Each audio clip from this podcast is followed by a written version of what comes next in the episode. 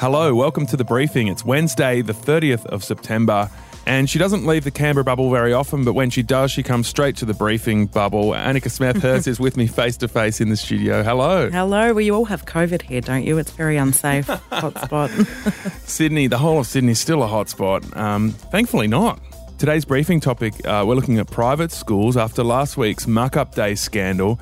A former student of Shore in Sydney calls for change in elite private schools what's the culture of a school and what are the attitudes of the boys within it, particularly as these are meant to be boys on the cusp of adulthood? That story in just a moment. First, let's get into the big news of the day.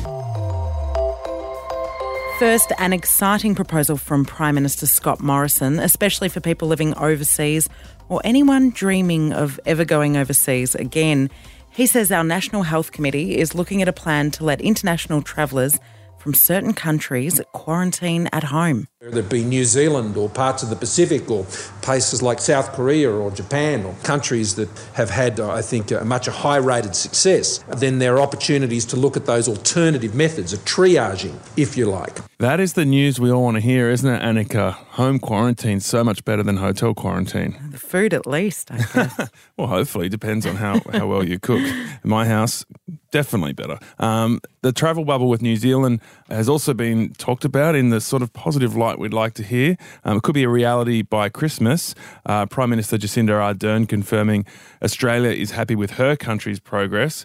She's also open to a hotspot system here. It is possible. Again, what we'd need to be assured of is that when um, Australia is saying, okay, we've got a hotspot over here, that the border around that hotspot means that people aren't able to travel into the states where we are engaging with in Trans Tasman travel. The good news just keeps coming because Western Australia is also relaxing its border rules although only slightly. From Monday, Victorians who managed to get an exemption to travel to WA won't have to pay for mandatory hotel quarantine if they've got somewhere suitable to stay in a private home. And restrictions on entering from New South Wales have been pared back to match the other states. We can make these adjustments to our border controls because of the positive results we've recently seen over East. We have a responsibility to ensure our border controls are appropriate and reasonable. That's a WA Premier Mark McGowan. Uh, he did reiterate, though, that the strict border controls uh, won't stop anytime soon. This is an important step forward, but we are not ready to announce any date whatsoever on bringing down the borders with the East. All right, mate, we get it. We get it. You're tough on borders. um, this app's quite interesting. They're proposing in WA. Terrifying, if you ask me. right.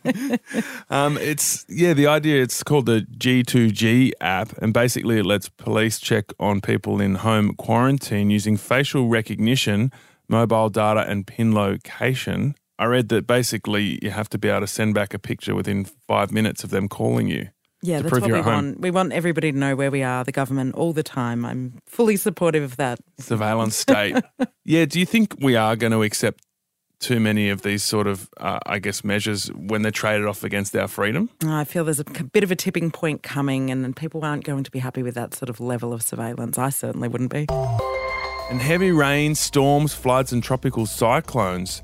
Doesn't that sound like the perfect end to what a weird year this has been? A uh, La Nina has formed in the Pacific Ocean, and the Weather Bureau's Dr. Andrew Watkins says the east coast is in for a soggy summer. That tends to favour rainfall and cloudiness near Australia. It tends to favour more rain and some cooler temperatures over the coming months. This also means more tropical cyclones than usual and more flooding. But Dr. Watkins can see at least one silver lining. La Nina, with a bit of extra rainfall, hopefully will keep those fires a little smaller, a little shorter than what we've seen in recent years. So reduces the bushfire potential a little, but doesn't extinguish it completely. Yeah, so that's good news, um, lowering the bushfire risk. Also, great news for our farmers who finally had a good year. Um, the drought has been breaking throughout this year in lots of parts of Australia, which is fantastic news. Uh, the last time we had a La Nina was in 2010 2011, and that caused our wettest two years on record. This one isn't expected to be quite as strong as those years. As someone planning a wedding in the new year, just what you want to hear wetter than average. And today, Donald Trump and Joe Biden will face off in the first presidential debate in Ohio. Now, one of the biggest talking points will be the president's taxes. Earlier this week, the New York Times published a report claiming Donald Trump hadn't paid tax for 10 of the last 15 years. and that he only paid $750 the year he was elected president. It's totally fake news, made up, fake, uh, totally fake news. No, actually, I paid tax. Actually, he paid tax. Yeah, the context here is that the president has been promising to release his taxes for years, but hasn't. He's the only serving president not to do so. Joe Biden released his returns several hours ago. Yeah, I, I don't think the revelations from the New York Times are going to make a huge difference to the election, though, because we already knew that Trump did everything he could to minimise his taxes. He admitted that in last election's presidential debate. Yeah, it's something that's uh, been played in Australia, that line, a few times too. Rich people minimise their tax. Who knew? It's something that us you know, punters do too. So I think there is an element of aspiration there where people don't seem to care that much because they understand the idea of depreciating value. He also does donate all of his salary. It was interesting to see the detail in those tax returns and, and see some of the strange elements to his business. And there, there are some legitimate question marks about some of the figures, like the way um, he reportedly pays his daughter consulting fees. But for people that support Trump, I can't imagine this being the turnoff point. No, I don't think so either. I think they've made up their mind. If they like him, they like him. Any little information about his taxes and how he minimises it isn't going to get him off him. It will be interesting to see um, what happens when they debate the coronavirus. Clearly, that is a weak spot for Donald Trump. Absolutely. The death toll continues to rise over there, and this one's going to really hurt him, especially the economic effect of some of the restrictions over there. All right. Thanks, Annika. We'll catch you tomorrow. Jamila's about to jump into the studio as we talk about the private school muck up day scandal.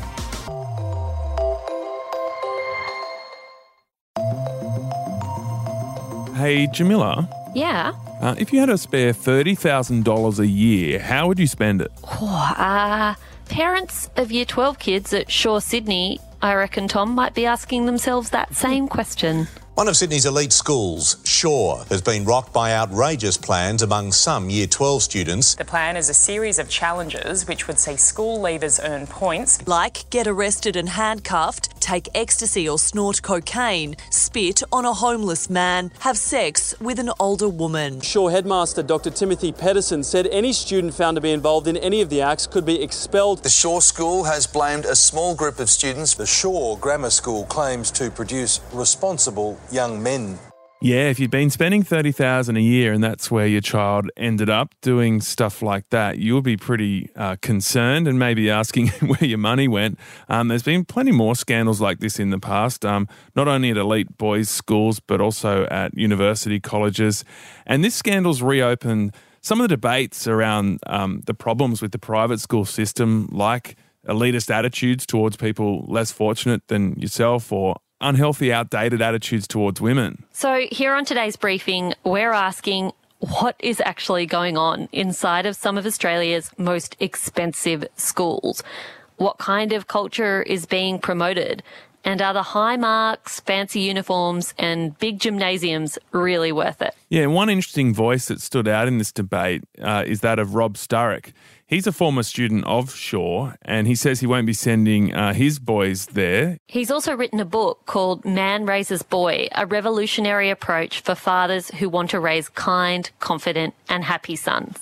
Rob, thanks so much for joining us on the briefing. This challenge book, these muck up day antics, have, have sparked a big conversation about private school culture, particularly boys' school.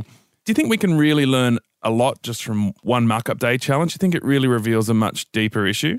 I think it is reflective. And I think the question we should be asking in the first instance is what's the culture of a school and what are the attitudes of the boys within it, particularly as these are meant to be boys on the cusp of adulthood, right? You know, year 12 students about to go out into the big wide world.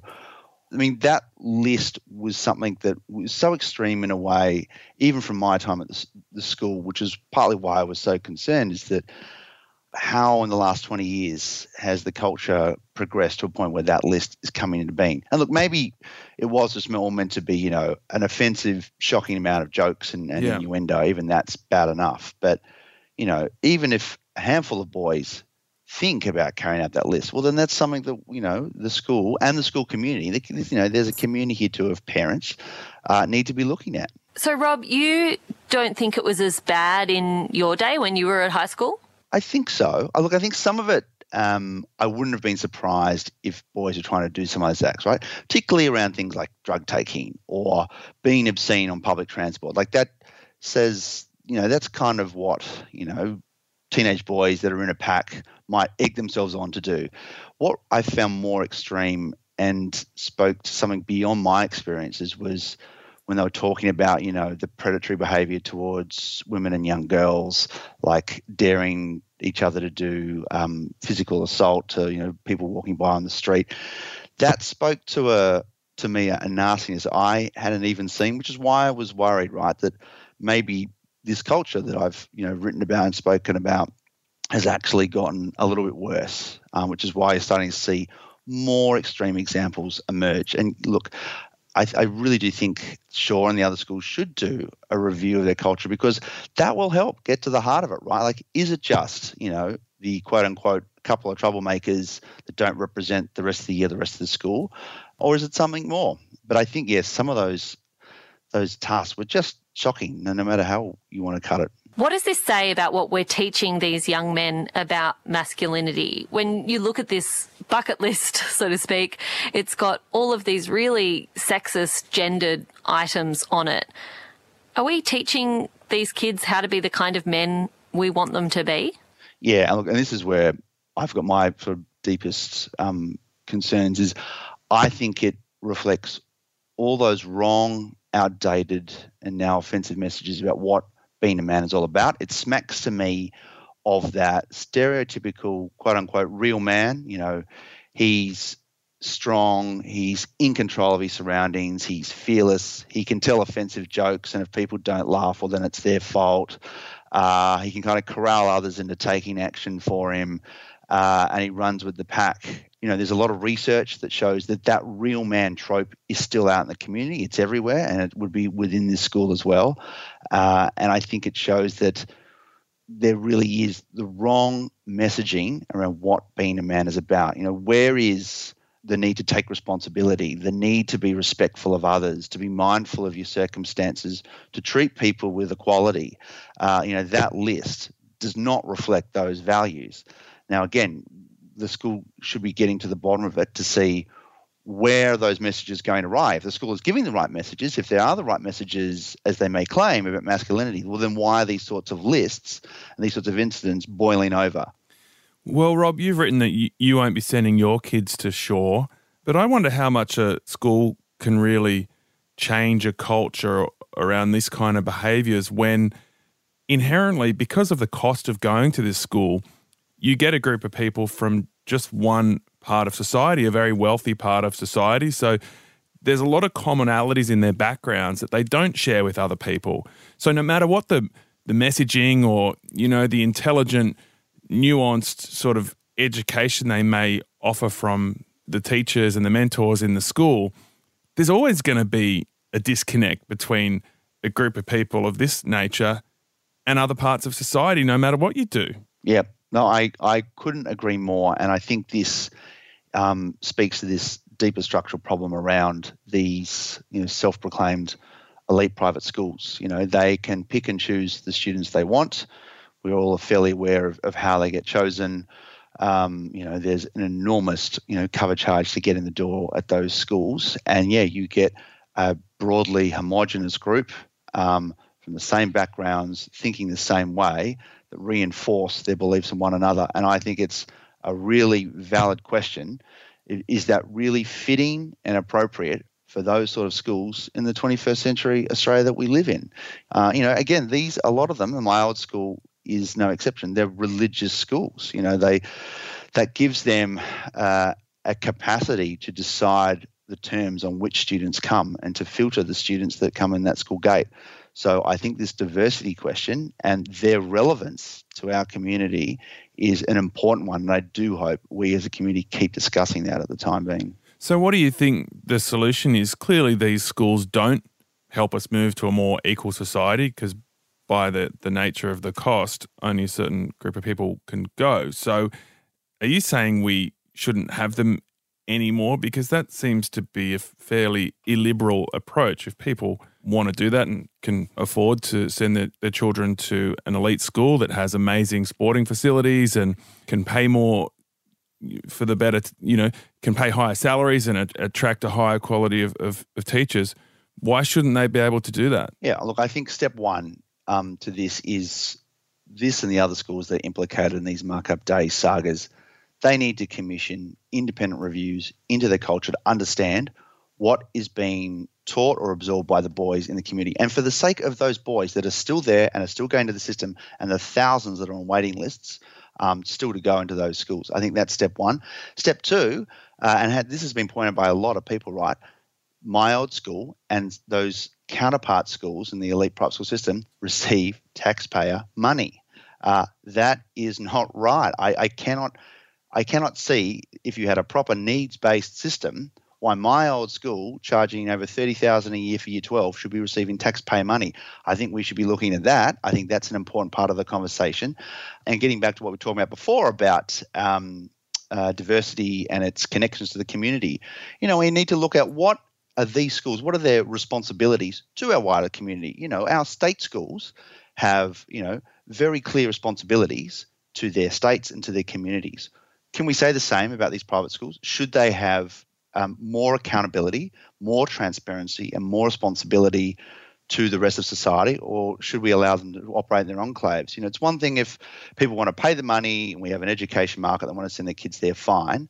Mm. But are these schools really being held to the same level of accountability and appropriateness that we demand of our state schools? Yeah, I think that's the, a, a, really important conversation. Yeah, the public money is a really interesting question, isn't it, Jamila? It's definitely the political hot topic, that's for sure.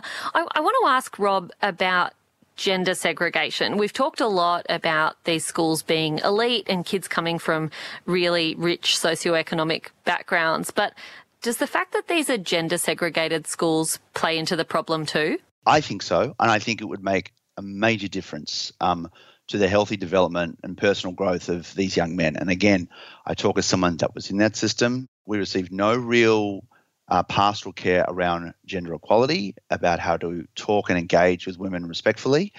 And we really had no interaction with female schools at all in my time. Now, that's just not healthy. That is an artificial construct. That's not how the real world is set up. Uh, and I don't think it lets young men be the best they can be and to understand the world around them. So I think if you have a co ed campus or you know, there are some schools out there where you have single sex classrooms for a lot of the time, but you have a co ed campus. So you kind of get the best of both worlds. I think it really is healthy for young men to be around women to learn boundaries, to learn respect, to learn tolerance and equality by living it in a school community. Just lastly, what are you going to do with your own children? Will you send them to a different kind of private school or a public school? Perhaps we'll look at private schools, but it's certainly not going to be that sort of elite GPS system or anything like that. There might be some, you know, good local middle of the range private schools, but really we would love to see our kids go to a place where they get a range of people in their classrooms. They get a range of activities and experiences that do genuinely make them well rounded individuals. So we'll be looking for a school that really lets our kids see all the different parts of what modern life is like. And I think that will really help them prepare to be an adult. Would you mind that they maybe wouldn't get as higher UAI or they might not make as powerful social connections? Do you even care about any of that? Look, I completely reject the sort of the quote unquote old boys network as a way to advance in the world. I'm hoping, I really do hope that that's part of a bygone era. Um, the right social connections, my wife and I do not care about that at all. From the research I've seen personally, if you're loving parents, if you're engaged in their education, if you help them think about what they want their future to be on their terms, then they're going to do great no matter what school they're at. That was Rob Sturrock, a former Shore student and author of a book called Man Raises Boy. And I thought Jamila, that point was really interesting about public funding because, sure, I guess you're not going to somehow ban private schools. Um, you know, it's a free society. People have the right to send their children to whatever sort of school they, they want. But when taxpayer money is funneled in at, at such high rates, that's a whole other question. I think you're dead right, Tom. Private school funding's actually grown 15 times faster than public school funding has over the past decade, and an extra $4.6 billion of taxpayer money is set to be pumped into non government schools over the next decade. Yeah, right. Okay. And I guess there's the performance question as well. And we touched on that with Rob. And when we actually looked at the research, we found out that if you equalise on socioeconomic status, then the education outcomes are roughly similar, private to public. So I guess that leaves the, the obvious question where will you be sending your son, Jamila? It's a big call, Tom, and lucky he's only five. I've got a bit of time to think about it, but I'm just hanging out for that Hogwarts letter. Tomorrow on the briefing, the backstory of Lawyer X.